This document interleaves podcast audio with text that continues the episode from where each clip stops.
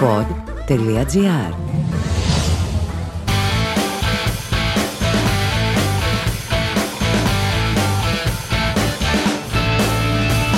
Καλώς ήρθατε στο άλλο ένα podcast. Γιατί έκρινα ότι αυτό χρειαζόμασταν ως χώρα. Ακόμα ένα podcast. Χρειαζόμασταν λίγο ήλιο, παραπάνω λίγες περισσότερες αναφορές για τον ελληνικό ήλιο και ένα ακόμα podcast. Και ανυπομονώ για το δεύτερο μου, όπου θα μπορώ να λέω είναι άλλο ένα, άλλο ένα podcast. Γιατί από σήμερα δεν μπορώ να το κάνω αυτό. Θέλω να συστηθώ λίγο στην αρχή. Κάποιοι από εσάς μπορεί να ξέρετε ποιος είμαι, κάποιοι μπορεί να μην έχετε ιδέα και είναι πάρα πολύ φυσικό. Είμαι ο Θωμάς, Θωμάς Ζάμπρας, αν θέλετε ολόκληρο το επίθετο. Μπορώ να σας δώσω και αφημί προς το τέλος.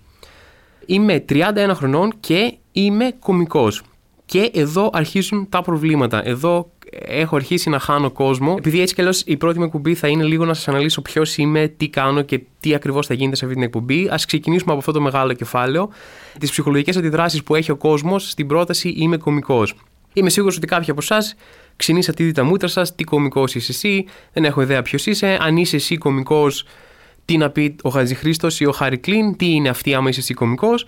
Και εγώ θα απαντήσω ότι είναι και αυτή κωμική. Γίνεται να είμαστε και οι δύο, ρε παιδί μου. Είναι ανοιχτό επάγγελμα. Μπορεί να το κάνει όποιος θέλει. Καταλαβαίνω προφανώς κάποιες αντιδράσεις. Και θέλω να πω το εξής πάνω σε αυτές τις αντιδράσεις. Νομίζω και που έχω εντοπίσει εγώ το πρόβλημα είναι ότι όταν λες ότι κάνεις κάποιο καλλιτεχνικό επάγγελμα, δηλαδή αυτοπροσδιορίζεσαι ή σε προσδιορίζει κάποιος άλλος ως κωμικό, ως μουσικό, ως καλλιτέχνη, ηθοποιό, όταν λες κάποιον είμαι κωμικός, ο άλλος υποσυνείδητα ακούει είμαι καλός κωμικός. Για κάποιο λόγο το να πεις ότι είσαι κωμικός ή μουσικός το συνοδεύει και μία αίσθηση ποιοτικού ρε παιδί μου προσδιορισμού. Δηλαδή, όταν λες είμαι κωμικός, δεν ακούγεται όπως είμαι φυσικός ή είμαι λογιστής. Εκεί δεν θα σε αμφισβητήσει κανένας πόσο καλός είσαι στη δουλειά σου ή όχι. Ενώ εδώ ο ολόκληρος ο τίτλος σου θα μπει υπό αμφισβήτηση για ποιοτικά κριτήρια. Το οποίο επίσης το καταλαβαίνω, αλλά το να έρθει να μου πεις σε μένα, Θωμά, δεν γίνεται να θεωρήσει κωμικός, αλλά άμα είσαι εσύ κωμικός, τι να πει ο Louis C.K., ας πούμε, ένας πολύ διάσημος Αμερικάνος stand-up κωμικός. Θα ήταν σαν να ερχόμουν σε σένα που είσαι φυσικός σε ένα σχολείο και να σου πω, άμα είσαι εσύ φυσικός, τι να πει ο Einstein. Γιατί άμα σου πει κάποιος ότι είναι φυσικός, θα πεις: OK, το δέχομαι. Δεν θα ζητήσεις να του δεις πτυχίο ή να δεις κομμάτια της δουλειάς του για να πιστείς ότι είναι φυσικός. Στο κομμάτι μου του είμαι κωμικός, λέω δηλαδή ότι είμαι κωμικός, διότι τα τελευταία 6-7 χρόνια κάνω αυτή τη δουλειά. Ξεκίνησα από το stand-up comedy, είμαι stand-up κωμικός, το οποίο είναι μια πρακτικά θεατρική παράσταση, κομική, και έχω περάσει σε σεναριογραφία για διαφημίσεις, sketch comedy, δουλεύω πάρα πολύ σε τέτοιου είδους πράγματα. Ο λόγος που λέω ότι είμαι κωμικός, εγώ και άλλοι άνθρωποι σε αυτή τη χώρα τα τελευταία χρόνια, είναι διότι εργαζόμαστε σε αυτό το χώρο επαγγελματικά. Δηλαδή, άνθρωποι που μας πληρώνουν για το κωμικό μας κομμάτι. Και μέχρι εκεί, από εκεί και πέρα, μπορείς να δεις την κομμωδία μου, μπορείς να δεις άμα σ' αρέσει. Αν δεν σ' αρέσει, παίζουν πάρα πολύ και τα δύο. Αυτά είναι εντωμεταξύ οι δύο πιθανότητες, να σ' αρέσει ή να μην σ' αρέσει. Δεν υπάρχει κανένας που να είναι μετριοπαθής απέναντι στην κομμωδία μου για κάποιο λόγο. Πάνω σε αυτόν τον άξονα, τον άξονα του ότι κάνω κομμωδία, θα κινηθεί κάπως όλο το podcast. Δηλαδή, για να γράψεις κομμωδία πρέπει να είσαι ανοιχτός, πρέπει να έχεις το μυαλό σου ανοιχτό στην πιθανότητα ένα ερέθισμα που παίρνεις οποιοδήποτε να είναι κωμικό. Αυτό θα επιχειρήσω να κάνω. Θα επιχειρήσω να, να φέρω την διαδικασία με την οποία γράφω κείμενα στην εκπομπή. Θα αναλύουμε πράγματα επίκαιρα, προσωπικές ιστορίες, προσωπικές παρατηρήσεις και με αυτόν τον τρόπο, με αυτή την αποδόμηση την κομική, να σκάψουμε λίγο πίσω από ένα γεγονός και να δούμε τι ακριβώς κρύβεται πάνω σε αυτό θα χρειαστεί να εξηγήσω ένα ακόμα μεγάλο κομμάτι της φάσης μου, του χαρακτήρα μου, που είναι ότι είμαι 31 χρονών και ανήκω σε μια γενιά ανθρώπων στην οποία αυτό που λέμε η ενηλικίωση ήρθε πολύ αργότερα, ήρθε κοντά στα 30 αντί για κοντά στα 20 όπως ήταν στη γενιά των γονιών μας ή ακόμα και πιο παλιά. Δηλαδή ο πατέρας μου στα 25 του είχε ήδη οικογένεια, σταθερή δουλειά, ήταν συνταξιούχος από τα 25 του, ρε παιδί μου. Εγώ στα 25 ήμουνα πιθανότατα μεθυσμένος κάπου, δεν θυμάμαι τώρα, είναι χρόνια που έχω χάσει αυτά γενικά. Έχει να κάνει με κοινωνικούς και εργασιακούς λόγους το ότι η ενηλικίωση στη δική μου γενιά ήρθε λίγο αργότερα λόγω της κατάστασης που έχει δημιουργηθεί με την κρίση και με οτιδήποτε. Καθυστερήσαμε πολύ να διαλέξουμε μια δουλειά, να καταφέρουμε να βρούμε μια σταθερή δουλειά, να καταφέρουμε να είμαστε οικονομικά εντελώς ανεξάρτητοι. Οπότε εδώ φτάσαμε να είμαι στα 30 και να είμαι σε μια κατάσταση ηλικιακή, ψυχολογική κτλ. όπου δεν ξέρω πού ακριβώς ανήκω. Σε ποιο ηλικιακό group ανήκω ψυχολογικά. Από ποια άποψη. Είμαι 31, ωραία. Αν με ρωτήσεις, Θωμά, νιώθεις πιο κοντά σε ανθρώπους που είναι στα 40 ή σε ανθρώπους που πηγαίνουν λύκειο, για λίγα δευτερόλεπτα το μυαλό μου θα πει ναι, προς τους ανθρώπους που πηγαίνουν Λύκειο. Πέρσι τελείωσα το Λύκειο πάνω κάτω. Αλλά δυστυχώς έχει περάσει μια δεκαετία, δωδεκαετία, σχεδόν 13 χρόνια πλέον από το που τελείωσα το Λύκειο. Και άμα θα με έβλεπες δηλαδή με ένα λυκειόπεδο στο δρόμο, θα ήταν κάπως creepy, θα με σταματούσες να με ρωτήσεις αν το έχω απαγάγει. Παρόλο που για κάποιο λόγο το υποσυνείδητο μυαλό μου πηγαίνει ότι Α, προς τα εκεί είσαι ηλικιακά. Οπότε, ρε παιδί μου, υπάρχει αυτό το, το περίεργο πράγμα όπου ε, και λόγω της κομμωδίας βλέπω από τα analytics μου ότι τα στοιχεία από 20 μέχρι 35 βαριά, ρε παιδί μου, αλλά με έμφαση στο 25-30, δηλαδή μικρότερους ανθρώπους από μένα. Και με πιάνει μερικές φορές ότι ρε παιδί μου πρέπει να πάρω απόφαση σε ποια ηλικία ανήκω. Το αποφάσισα πέρσι αυτό για τον εαυτό μου, ότι δεν ανήκω στη νεολαία σε καμία περίπτωση. Έχω χάσει τις αναφορές, δεν έχω ιδέα, δηλαδή νιώθω, βλέπω πράγματα και λέω Αχ, στην εποχή μου δεν τα κάναμε έτσι. Με πιάνει αυτό το πράγμα και είναι περίεργο, ρε παιδί μου, και λες ότι δεν νιώθω ενήλικας με την άποψη ένας άνθρωπος που είναι σοβαρός, που έχει την δουλειά του, που έχει τα φορολογία. Δεν νιώθω ότι αυτές οι συζητήσεις για φορολογικά ή για τις διεθνείς σχέσεις είναι απαραίτητα κάτι που με αφορά, ρε παιδί μου, αλλά πρέπει να αποδεχτώ ότι δεν έχω επαφή με ανθρώπους που είναι νεολαία.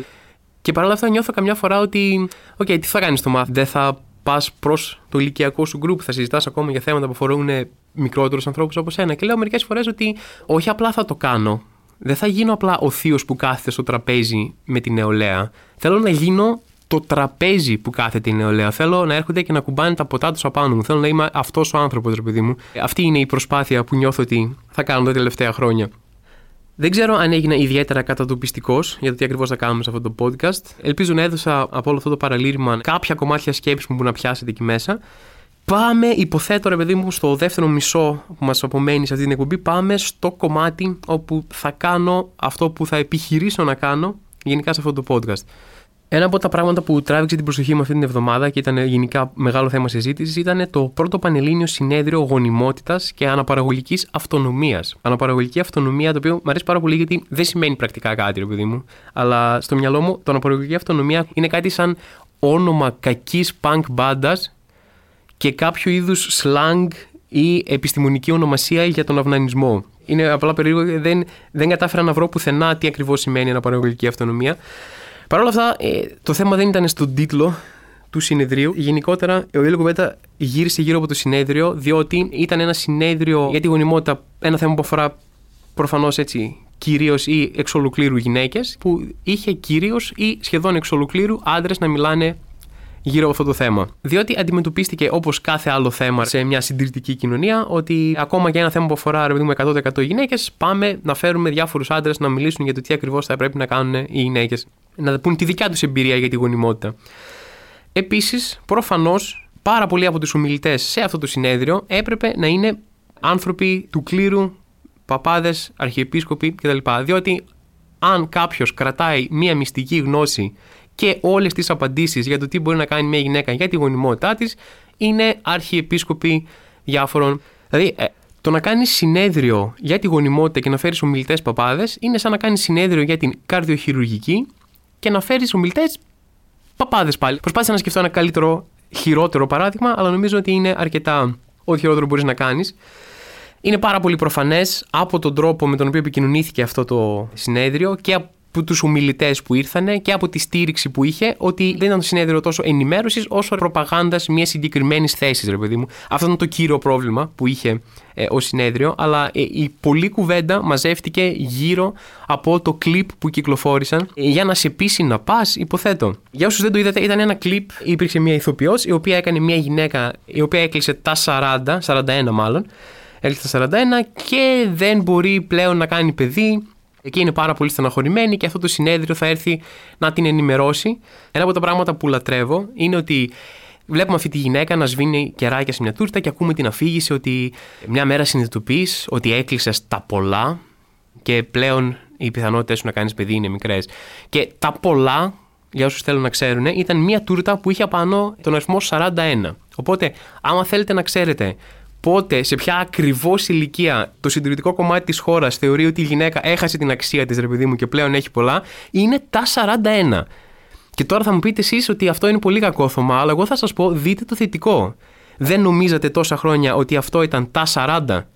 Έτσι δεν είναι. Τώρα κερδίσατε ένα ολόκληρο χρόνο. Αναβαθμίστηκε πλέον, σου λένε άντε 40 ρε παιδί μου, τελευταία χρονιά να χαρεί τη ζωή σου, τελευταία χρονιά να κάνεις παιδί ή να έχεις κάποια αξία για μας, αλλά στα 41 πλέον έχεις κλείσει τα πολλά. σε πολλά εισαγωγικά. Και συνεχίζουμε με την γυναίκα μας, η ηθοποιό μας, η γυναίκα που έχει κλείσει τα 41 και δεν μπορεί να κάνει πλέον παιδιά, είναι πάρα πολύ προβληματισμένη γιατί όπως την ειδοποιεί η αφήγηση, okay, μπορεί να σπούδασες σε ένα καλό πανεπιστήμιο, να έχει μια πολύ καλή δουλειά και καριέρα, να έχει βρει το σύντροφο της ζωής της, αλλά τίποτα από αυτά δεν έχουν σημασία διότι δεν μπορεί πλέον να κάνει παιδιά. Έτσι, είναι ένα πάρα πολύ ωραίο μήνυμα για όλους τους ανθρώπους που σπουδάζουν, που παίρνουν πολλά χρόνια να χτίσουν μια καριέρα, που βρίσκουν έναν άνθρωπο να είναι μαζί. Είναι ένα πάρα πολύ ωραίο μήνυμα ότι όλα αυτά τα πράγματα είναι ψιλοσκουπίδια, έτσι, αν δεν έχεις κάνει ένα παιδί. Και ένα από τα αγαπημένα μου σημεία που αποδεικνύουν πόσο προχειροφιαγμένο είναι όλο αυτό είναι ότι κάποια στιγμή η αφήγηση ξεκινάει με μια απορία. Απευθύνεται, παιδί μου, στη γυναίκα ηθοποιό του σποτ μας και αναρωτιέσαι, πέρασες στο πανεπιστήμιο, Έκανε τη δουλειά σου, βρήκες τον σύντροφο της ζωής σου, αλλά μετά δεν μπορείς να κάνεις παιδί. Και κάθομαι και φωνάζω στον υπολογιστή μου και λέω: Τι αναρωτιέται; Ξεκίνησες την πρόταση να λες ότι αναρωτιέται κάτι. Γιατί δεν αναρωτιέται τίποτα πουθενά; Από όλα τα άτομα που πέρασε αυτό το κείμενο για διαδικασία, δεν είδε κανένας ότι ξεκινάνε μία πρόταση που λέει Αναρωτιέσαι κάτι. Και τελικά η κοπέλα δεν αναρωτιέται τίποτα. Έχετε ανοίξει ένα λεξικό να δείτε τι σημαίνει Αναρωτιέμαι.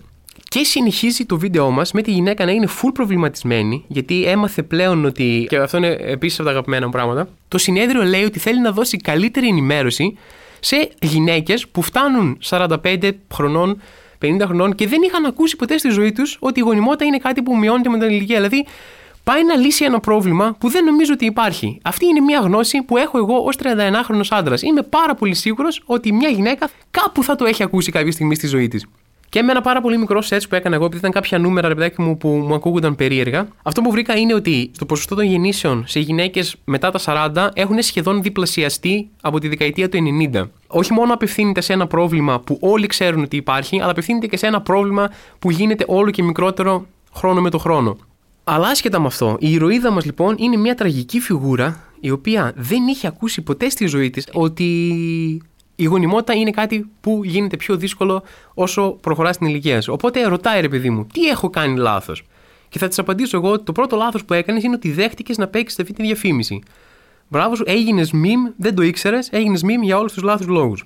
Και άρα η ηρωίδα όλου αυτού του σποτ που θέλει να τραβήξει κόσμο σε ένα συνέδριο για ενημέρωση γονιμότητας, ως φιγούρα είναι μια γυναίκα που το σποτ της λέει τώρα τελείωσε. Σε έχουμε κεντρική ηρωίδα του σποτ για το Πανελλήνιο Συνέδριο Γονιμότητας, αλλά στην πραγματικότητα δεν μπορούμε να σε βοηθήσουμε εμείς, ούτε κανένας. Ευχαριστούμε πολύ. Καλή συνέχεια. Και φτάνει ρε παιδί μου το βίντεο προς το τέλος, μετά την ερώτηση της ηρωίδας ότι τι έχω κάνει λάθος και την απάντηση δεν έχεις κάνει τίποτα λάθος, απλά δεν ήξερες. Και γίνεται το νούμερο ένα αγαπημένο μου πράγμα μέσα στο βίντεο, που είναι άλλη μια εκπληκτική ένδειξη του πόσο προχειροφυγμένο ήταν όλο αυτό.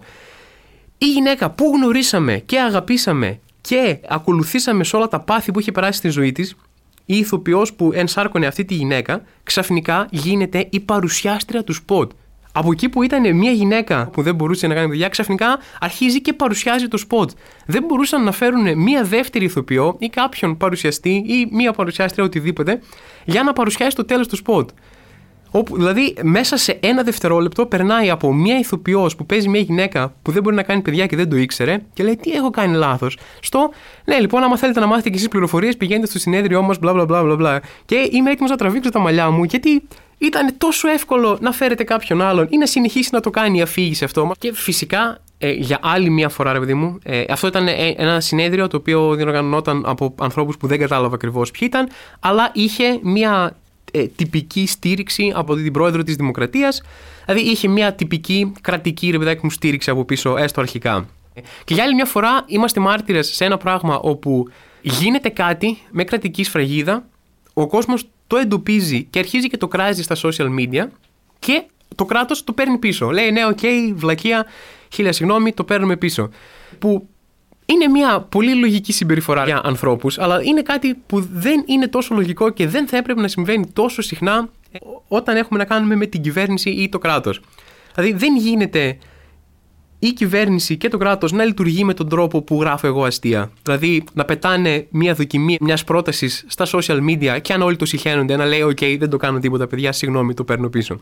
Δηλαδή, όταν δώσαν τη στήριξή τους αρχικά, τι άλλαξε και είπαν ναι, ότι τελικά δεν το στηρίζουμε, δεν είναι καλό. Δεν διάβασαν καν, τους έστειλαν ένα φυλάδι και τους λένε θέλουμε να στηρίξετε το συνέδριό μας και είπανε Όχι, αδερφέ, φέρε να βάλω μια υπογραφή, δεν μπορώ, έχω πάρα πολλά χαρτιά να διαβάσω. Το διαβάσανε και είπανε Ναι, συμφωνώ, δεν βλέπω τι πρόβλημα μπορεί να δημιουργήσει αυτό παραπέρα. Και όταν τους είπανε Όχι, αδερφέ, πάλι γκρινιάζουν όλοι, οκ, okay, ας πούμε ότι το παίρνουμε πίσω. Δεν έχω ιδέα. Και από τη μία είναι το κρατικό κομμάτι και από την άλλη είναι και κάπως οι celebrities που είχαν υποστηρίξει αρχικά το σενάριο, είχαν κάνει και βίντεο, promo ξέρω κτλ. Και τώρα που βγήκανε όλα μαζί, ήταν σε φάση Α, ναι, δεν ξέραμε ακριβώς τι τέτοιο. Είδαμε ένα συνέδριο για γονιμότητα με παπάδες και λέμε εντάξει, καλό θα είναι, θρησκεία καλή, γονιμότητα καλή, δεν βλέπω το πρόβλημα. Εν πάση περιπτώσει, αν μπορούμε να κρατήσουμε ένα θετικό από όλο αυτό, είναι ότι το συνέδριο ακυρώθηκε, αποσύρθηκε και η στήριξη που είχε η κρατική και από διάφορου celebrities. Αν μπορούμε να κρατήσουμε κάτι θετικό από όλο αυτό, είναι ότι για άλλη μια φορά τα social media ασκούν καλύτερη αντιπολίτευση από την ίδια την αντιπολίτευση, ρε παιδί μου. Απλά, σαν κεντρικό μήνυμα, θα ήθελα να πω ότι Κοιτάτε λίγο τι κάνετε, ρε παιδί μου, σε κρατικό επίπεδο, γιατί έχουμε και άλλες δουλειές. Πρέπει να ανεβάσουμε φωτογραφίες στο Instagram, πρέπει να κάνουμε τέτοια πράγματα. Δεν, δεν γίνεται να, να ελέγχουμε εμείς το κάθε ένα πράγμα. Και τα social media έχουν και άλλες δουλειές να κάνουν. Έχουν να διατηρήσουν και τους followers και τα προφίλ τους. Αυτές οι σκέψεις λοιπόν περνούσαν από το κεφάλι μου αυτή τη βδομάδα όσον αφορά το Πανελλήνιο Συνέδριο Γονιμότητας και Αναπαραγωγικής Αυτονομίας.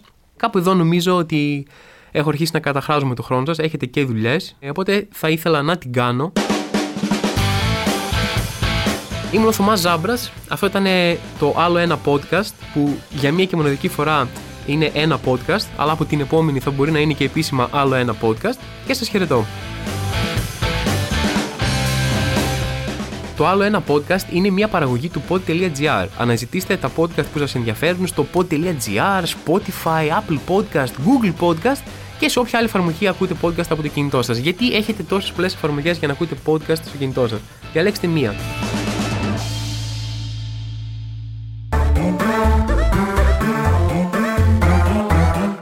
pod.gr. Το καλό να ακούγεται.